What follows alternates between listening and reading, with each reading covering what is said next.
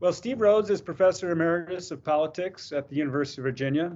My name is Robert Dreesen, publisher of Economics and Political Science here at the Press. Uh, Professor Rhoads, in case you haven't heard of him, wrote one of the best selling books published by Cambridge since World War II, An Economist's View of the World, which the press is republishing in a 35th anniversary edition, revised to take account of developments in the field since it was first published as well as political developments like the Trump presidency, for example. This anniversary edition will be published early in the fall and is among our highlights on the trade list. It also will have strong course adoption potential for upper level undergrads and graduate students. And I'm, I'm glad to say the book has an international following. Uh, for well known scholars across the social sciences are familiar with it and hold it in such high esteem that 35 years later, you can still find it on some syllabi. And so I'm thrilled to publish this book. I'm, I'm delighted to work with uh, Steve and have the opportunity for this interview. All right, Steve, let's just get right into this. And, and um, let's start just by talking the book, uh, for that's why we're here, of course. And upon reading the first few pages of the first edition, it struck me by how, how readable the book is. Uh, well, no... I tried to make it this way. Let me tell you how I got into this. As you know, I have a PhD in government not even in economics, although I had 20 hours of economics in graduate school. And uh, when I got to Virginia, I was told I'm going to be teaching economics uh, in one of my courses to public administrators. We happen to have a public administration program in our politics department, and they didn't have anybody who could teach them any economics. Obviously, a public administrator should know some economics. So I looked at all the available text, and I really wasn't wild about any of them and uh, there was too many diagrams. At their worst, they'll have equations. You know, I, I wanted something. These are introductory students, smart students, but introductory students, and I wanted them to be excited about the about it and found it easy to get into. So I wrote a book that's all words, no no diagrams or anything, and uh, it's uh, meant to be very readable. It's got lots of uh, case studies, lots of examples, lots of anecdotes, but I also think it's well grounded in the um, in the literature. Yes. Well, you're a political scientist, and there might be some who would say, well, you know, why is a political scientist here writing uh, a book that is seen very much as an, an economist's book? And you explain that in your preface or introduction. I can't remember. Which. I think the preface. But would you mind recounting in this interview that story? Sure.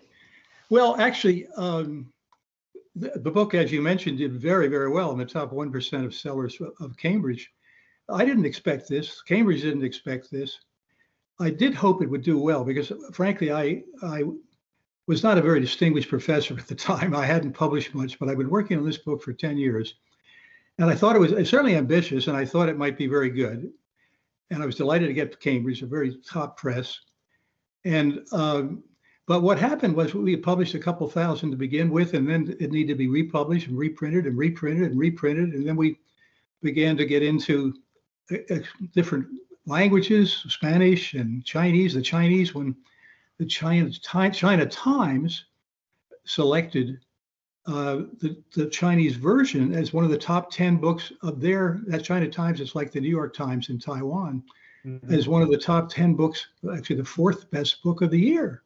Mm. So I thought, wow, this is something. And I, I still had no idea how many pe- distinguished scholars who I didn't know and didn't know me would have happened upon the book and like it. And some of them were 15 years later. After publication, people were using it in their courses 20 years later. But I knew, look at the, all my examples. I love examples, but they're all 20 years old, at least. So I thought, uh, you know, when I uh, was finished with teaching, I wanted to write a, uh, a new edition. It's not just an ordinary update. This is really a new, a new presentation, a new take on it. Um, and I think uh, I've just been delighted that the first edition got reviews such as the guy who's the editor of the Encyclopedia of Economics. This is called mm. the Short Encyclopedia of Economics. Sure. The economist. He said, "Can I lift your marginalism chapter out of your book. I want to make it the entry in my encyclopedia. Mm-hmm. You know, he's got all kinds of uh, guys who are Nobel laureates in that yeah. encyclopedia. And here he wants me. This is one of the most important concepts in economics. to explain it to people who don't know about it. Yes. And there was others, you know, marvelous, and a, a guy I didn't know at, at Princeton, a chaired professor, said, "This is marvelous. I'm going to have Woodrow Wilson School to make it required reading with everybody over there." I didn't know this guy, but it began to be pretty clear this was a big hit. I thought I could make a, a new one. I'm a better writer now. I think sure. I, I could make a new one that's uh, even better.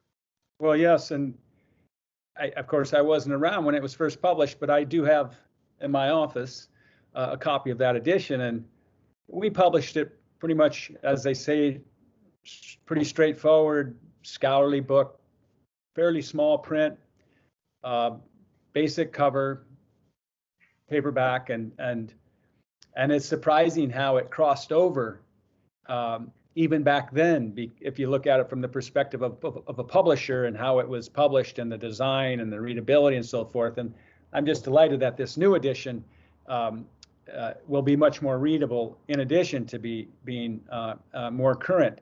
But did you you wanted to make it accessible, but the readership you had in mind were they uh, economists, graduate students, undergraduates, general readers? Did you have a readership particularly in mind, or were you just trying to get across your ideas in the most accessible manner and not really focus on who the readership uh, was? Well, it, I'd say the main readership I aim at, that one and this one, is people who don't know much of economics, and maybe people who think they know economics and don't like what they know about it. Yeah. Because maybe they they studied in school 20 years ago and scratchy, scratchy uh, blackboards and chalk flying everywhere, and the professor kept saying these diagrams are the best way to learn economics, and I said they're not the best way to learn economics, and and uh, so I, I kind of begin by saying, hey, if you're in this group, this book is especially aimed at you. But I would have been very disappointed if the Economist readers didn't think I knew my stuff. Mm. And that was very gratifying that they seemed to think, no, this guy knows economics. And one of them said in his review, I'm astounded that someone on the discipline could know it so well. And also because he knows it so well, can able to uh, uh, enter a really powerful critique because economics is marvelous within its structure, within its framework. But when it talks about what's the good life and what's what the important uh, parts of a good life are, it can go become very narrow. I think to most people and most psychologists these days, for example, say to be happy in life you need friends and family most of all. Mm. Economists, I think back then and maybe mainly now said, look, people have jobs, they want to have, make money, they want to make money because they want goods and services and leisure if they get more of those things, they'll be happy. Yes. I don't think the psychologists find that's true. That 47% of Americans say they're lonely. Yes. It's one of the most important things to happiness is being having friends and family. Wow. We mm. shouldn't be thinking so much about goods. But that's at the last part of the book. First, I want yeah. to explain why this is a powerful, powerful framework and why it can help us understand politics and public policy what's better than we used to. I think it's a it's a essential to be an intelligent citizen, uh, actually to know a little bit of economics. Yes, yes, I agree. So, Steve, what was the largest challenge of writing this book?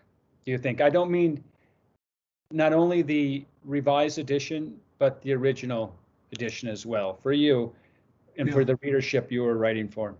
Yeah. Well, I think uh, first of all, I had to overcome prejudices. People don't like even PhDs don't much like economists. They're so cocky, and you know they they think that you know they're economists studying in in courses education, environment, and labor, and distribution, and all these things. And and when they when you want to get a job in government, everybody says you got to have some economics, at least if you don't not a lawyer. Mm. So, but but I also knew there was some skepticism about it. How do you know so much uh, uh, that you can talk about all these different disciplines, all these different subjects? in a knowledgeable way. So I, I, I, thought part of what I wanted to do was explain some concepts that they have that are really helpful. One's marginalism, opportunity cost, economic incentives. And these are ones I kind of drew up myself. In other words, you, if you pick up an economics textbook, you don't find a, a chapter on each of those. But, but an economist knows that these concepts are fundamental to what they do. And whether they have a PhD or not, they probably encountered these concepts when they were a freshman. Mm. And I therefore I didn't have to get get into too much depth uh, to show why these concepts are really important. The other thing I wanted to be sure to do was to talk about markets, because and I kind of warned the reader when, in these introductory pages that if I'm going to talk about, I know that people who say they're going to talk about markets are usually considered to be conservatives, you know, and therefore, if you're not a conservative, uh, I don't know, another guy, another guy talking about markets, and therefore, I try to point out right at the top that this isn't the way economists see it. For example, Joseph Stiglitz is a Nobel laureate economist. He is well left of center among economists as well as politics. He agrees with Bernie Sanders about a whole lot of stuff. He thinks thinks our economy is not stable, it's not it's not efficient, it's not fair. That sounds like Bernie Sanders, but he said, I'm not a democratic socialist. I don't want to join that group. I want to be a progressive capitalist because I realize that any successful uh, any successful economy anywhere relies on private property and markets. And if you go to Paul Krugman, many of my listeners may know him from his New York Times column, certainly well to the left politically. Yes. If you look at his textbook, he says markets are marvelous, the way they can pull together different parts of the economy in a sensible way. Now that doesn't mean he wants doesn't want to adjust them he in many ways, but he but he's also a big market man. So I wanted to explain why economists. I know a lot of non-economists. I've heard them tell me, for economists, markets are like a religion. They always are here to say, "Well, let the market handle that one. Let the market do that." They know what is? It's like like a religion, and I think it's not just like a religion. What what I hope my listeners, my and my readers will notice is look, these are guys who agree with me politically, and they all love markets too. It's not just conservatives. So I wanted to explain why markets do a marvelous job of bringing things together. And maybe I could go in and talk a little bit about my example in those introductory pages because it's a it's a weird kind of example. I say, well, if you want to if you don't want to use markets, how in the world would you decide how to allocate the sawdust? Oh, Sawdust. Well, I thought you were going to say steel. Sawdust. I didn't know there was even a market for sawdust. What do you mean sawdust? And I picked that because it seems so trivial. But I got the idea when an economist was up in Vermont on a summer vacation. He ran into a dairy farmer and he said, Boy, my milk is doubled what it was last year. What's going on? He said, Well, all my inputs are up. They're all more expensive. For example, sawdust doubled, tripled. And he thought, Sawdust, you're a dairy farmer. How do you use sawdust? He says, I use it all the time. My cows give more milk if they're comfortable. They're comfortable if they get a chance to lie down. They love to lie down on sawdust. He said, Well, I learned something there. So then I looked further into sawdust and I realized that, you know, another thing. So suppose you're a planter and people come to you and say, The price of milk's too high. We got to, the, the milk, uh, for our schools, it's important for young kids to have low fat milk. And what can you do? And you come up with a plan as a planner or a politician. Well, we'll subsidize the milk a little bit. And then other people point out, well, you know, sawdust is also used in housing. I didn't know that, but it's used in housing because it's very cheap compared to lumber and plywood. And if you want low income housing, which is what people were complaining about, you don't want to use up all the sawdust somewhere else because that's going to make your housing more expensive. And probably the planner wouldn't think about that. But the market thinks about that because the people doing the housing think, where, how can I get sawdust to make my make my uh, fake lumber? So I look further into it. It turns out sawdust is also used to make dashboards of cars. Mm. It's used in charcoal briquettes. So I asked my readers to think, well, how in the world are we, if without markets, how are we going to decide who gets the sawdust?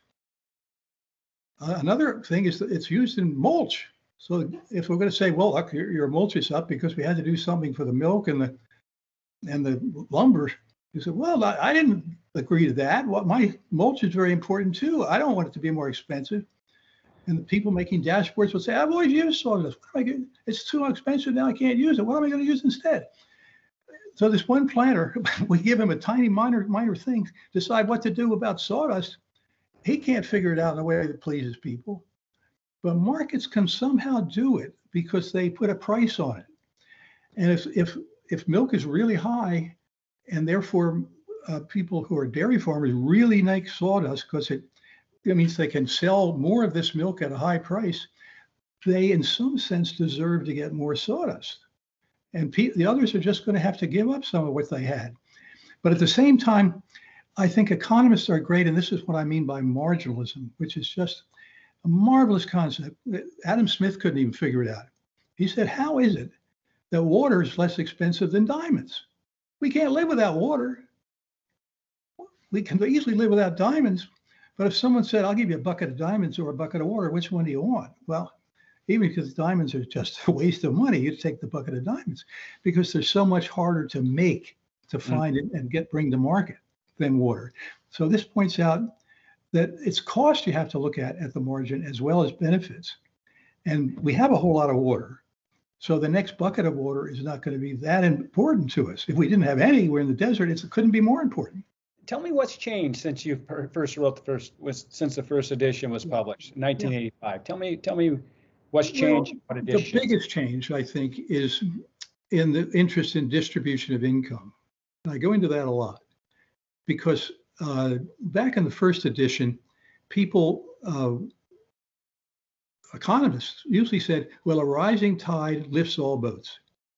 The idea was that economic growth affects those, uh, uh, improves the life of those at the bottom and improves the life of those at the top. Because a rising tide lifts everybody's wages. Maybe not the same amount, but everybody's going to benefit from growth. Now, of course, there's big arguments about that, saying those at the top have, have uh, growing disproportionately income and their wealth and income, and those at the bottom haven't gained much at all. I go into the data on that, which is not quite as clear as the press suggests, but certainly it's in that direction.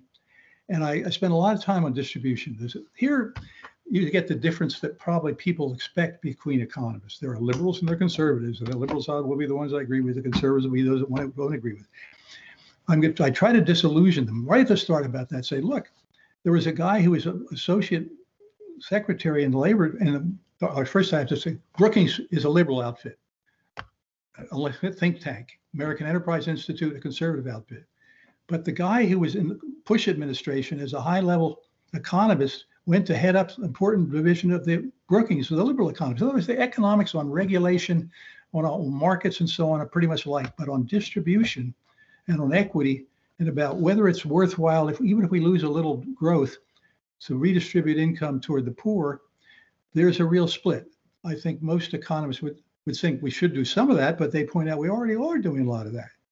We have food stamps, a new name now, but we have housing, we have uh, Pell Grants for education, we have uh, a negative income tax, we have a uh, work incentive by you add on to worker's wages if it's low income, you get an added bonus from the government. We have a lot of that. So the question is whether we have enough whether we should have more. And that's a big issue in the, in the government, in the, in the book. Yes. So now you were thinking about, sorry, I beg your pardon. Go ahead. Go ahead. Well, the other big difference is on the in the concluding critical chapters because I was pretty much winging on my own initially, and now there's this wonderful discipline part of, of psychology called positive psychology.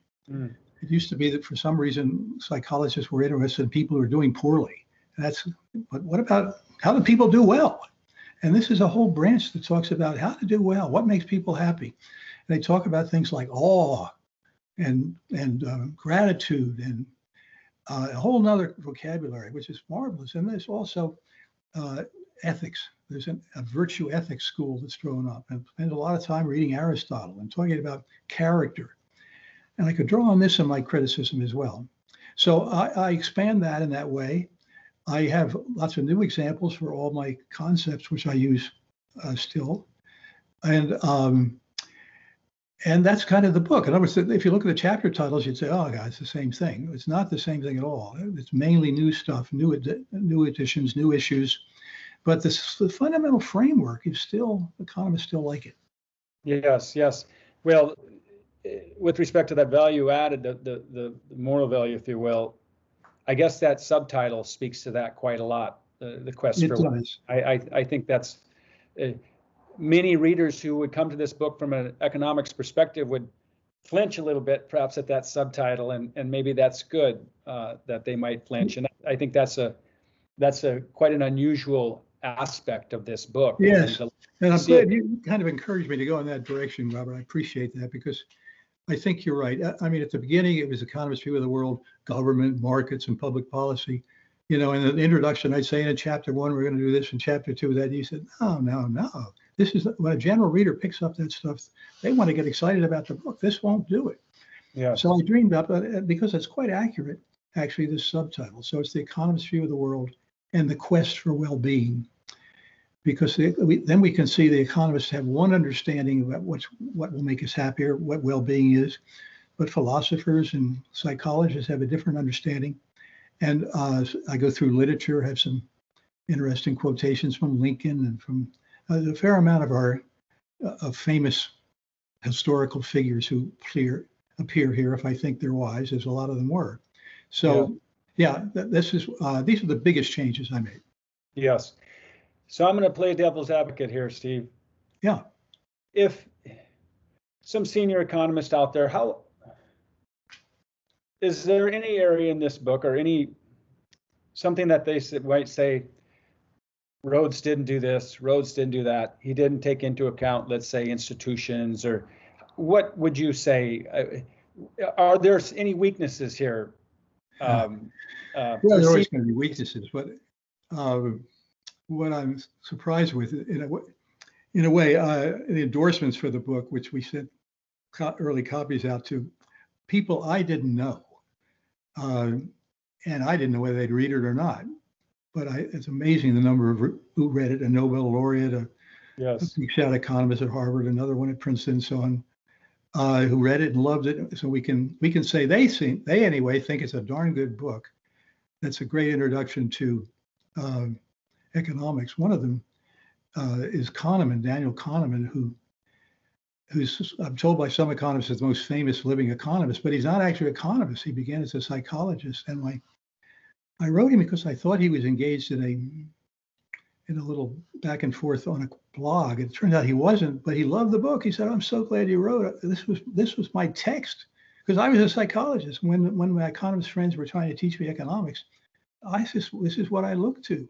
Yes. And he ends up saying, uh, with gratitude to an important teacher. I, I'm the important teacher. uh, anyway, it does su- suggest that a lot of famous economists, anyway, think I didn't miss much of importance. But if there's anything, um, probably uh, behavioralism. There's a big movement toward, toward saying, look, this this this movement toward consumers as being rational and consumer sovereignty. We should we should listen to consumer sovereignty and give consumers what they want.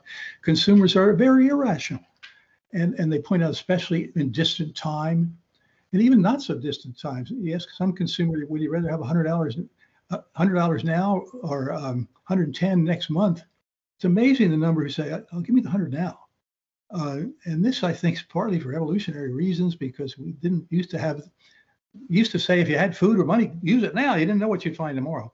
Anyway there's deep reasons for this maybe but it's a little weird. You wouldn't expect people to say that so this the behavioralists say, you know, you can't really trust consumers all that much. and, and I say there's something in that, but I don't trust behavioralists all that much either because they kind of in benefit cost analysis they kind of say, well, I'm not sure consumers get the importance of of this um, less more efficient dryer. Uh, over time, they'll pay less money.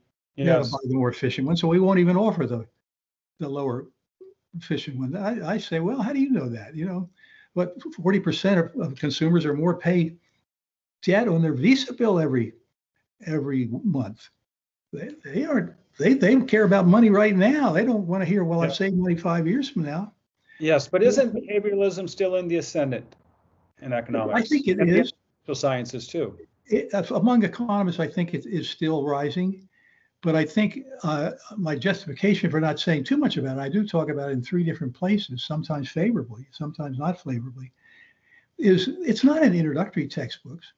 I, I mean, I think this is something you get in more advanced textbooks. If you read an introductory textbook, they're talk, talking about supply and demand and consumer mm-hmm. sovereignty, and consumers want high uh, low prices. Businesses want high prices. They come together at some price, and so it's it's this is an introductory book and I, I spent a little time on it, but I think I'm right not to uh, spend more time on it because most introductory texts don't. Yes, yes, I understand. Now, Francis Fukuyama, who who had great things to say about the book, he also had uh, sort of an inflection, an interesting, not a criticism, but questioning why you might not have covered this. And can you tell us about that? Sure. Uh, and Frank is, is a good friend, and he's, uh, he's been very supportive of the book. And he makes an interesting point because, uh, look, the book is, if you're praising markets, you probably have occasion to find reasons to criticize government because most economists think it's not as efficient as markets. If you look at when the public sector picks up trash, how much does it cost versus when it's bid out to private sector, the private sector does it cheaper, and so on. So, and and they tend to think bureaucracy's kind of out of control in government, and uh, markets. If if your bureaucracy is out of control, somebody else will put you out of business. So they, they think markets tend to keep costs down more. But uh, but that doesn't mean uh, that economists think you can't you shouldn't do anything to improve things, especially in the future. And they love innovation but they tend to draw the line here. They say, look, we should support new ideas, new technologies, but we shouldn't support particular businesses like Solyndra, for example. This was one particular failure under Obama, It lost a whole lot of money. There was a lot of talk about cronyism. Why did they get the bill, get it versus someone else?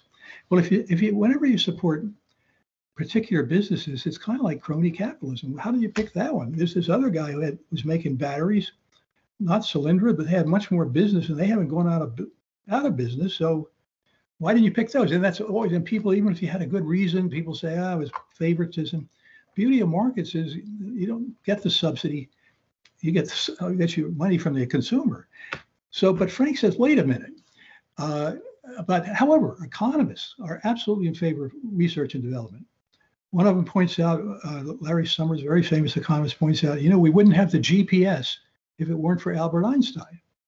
I didn't realize that. He doesn't he doesn't lay it out, but they're saying it's very important to have uh, basic research because you never know where it's going to go. You never know who's going to take the idea and take it off in a never, different direction you hadn't even thought about. We need basic research. We need government support of it because you can't do make money doing basic research. It's basic precisely because you're not quite sure how you're going to use this down the road.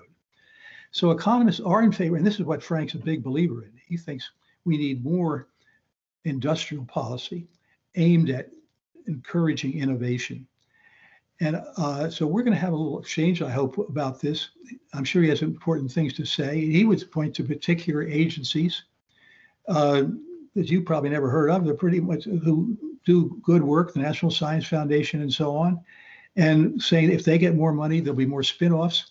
And he argues that there are lots of countries that have made progress with industrial policy. Now, I try to go through the literature. I quote Nobel laureates who said, I went through it and I didn't see where industrial policy did us any good. And I see the economists in England are saying the same thing. So we're obviously looking at different literatures. And I hope we'll have an occasion. I think Cambridge is interested in bringing us together to yes.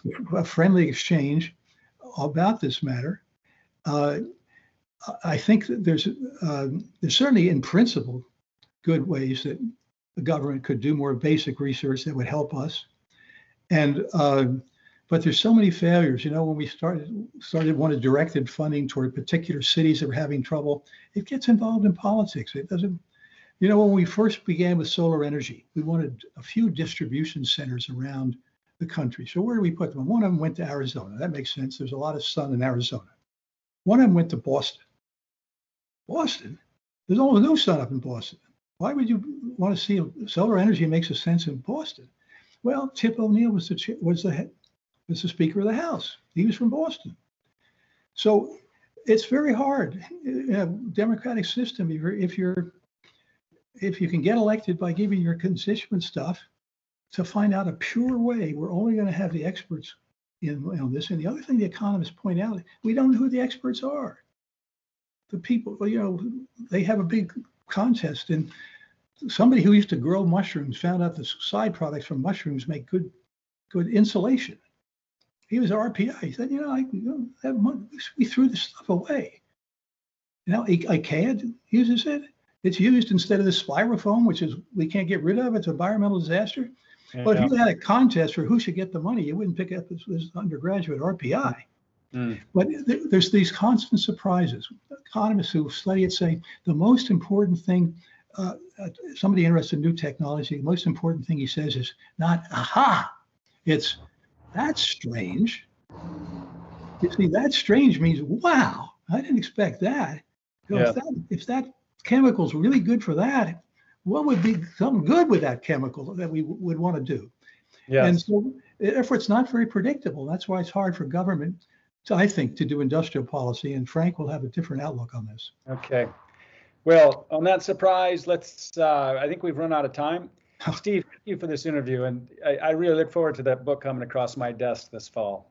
I am too. I Okay. can hardly wait. You're doing a great job in publishing and getting a, some of the best endorsements and flyers and on the book. Thank you. And you. I'm excited about it. I appreciate the it's- chance to talk about it anytime I have a chance. As you can tell, I go on and on. Yeah. Well, it was a collaboration, and uh, that's the best way to publish. Uh, Yep, With yep. authors, in a collaborational way. Yep. Okay. Thank you. All right. Thank you, Robert.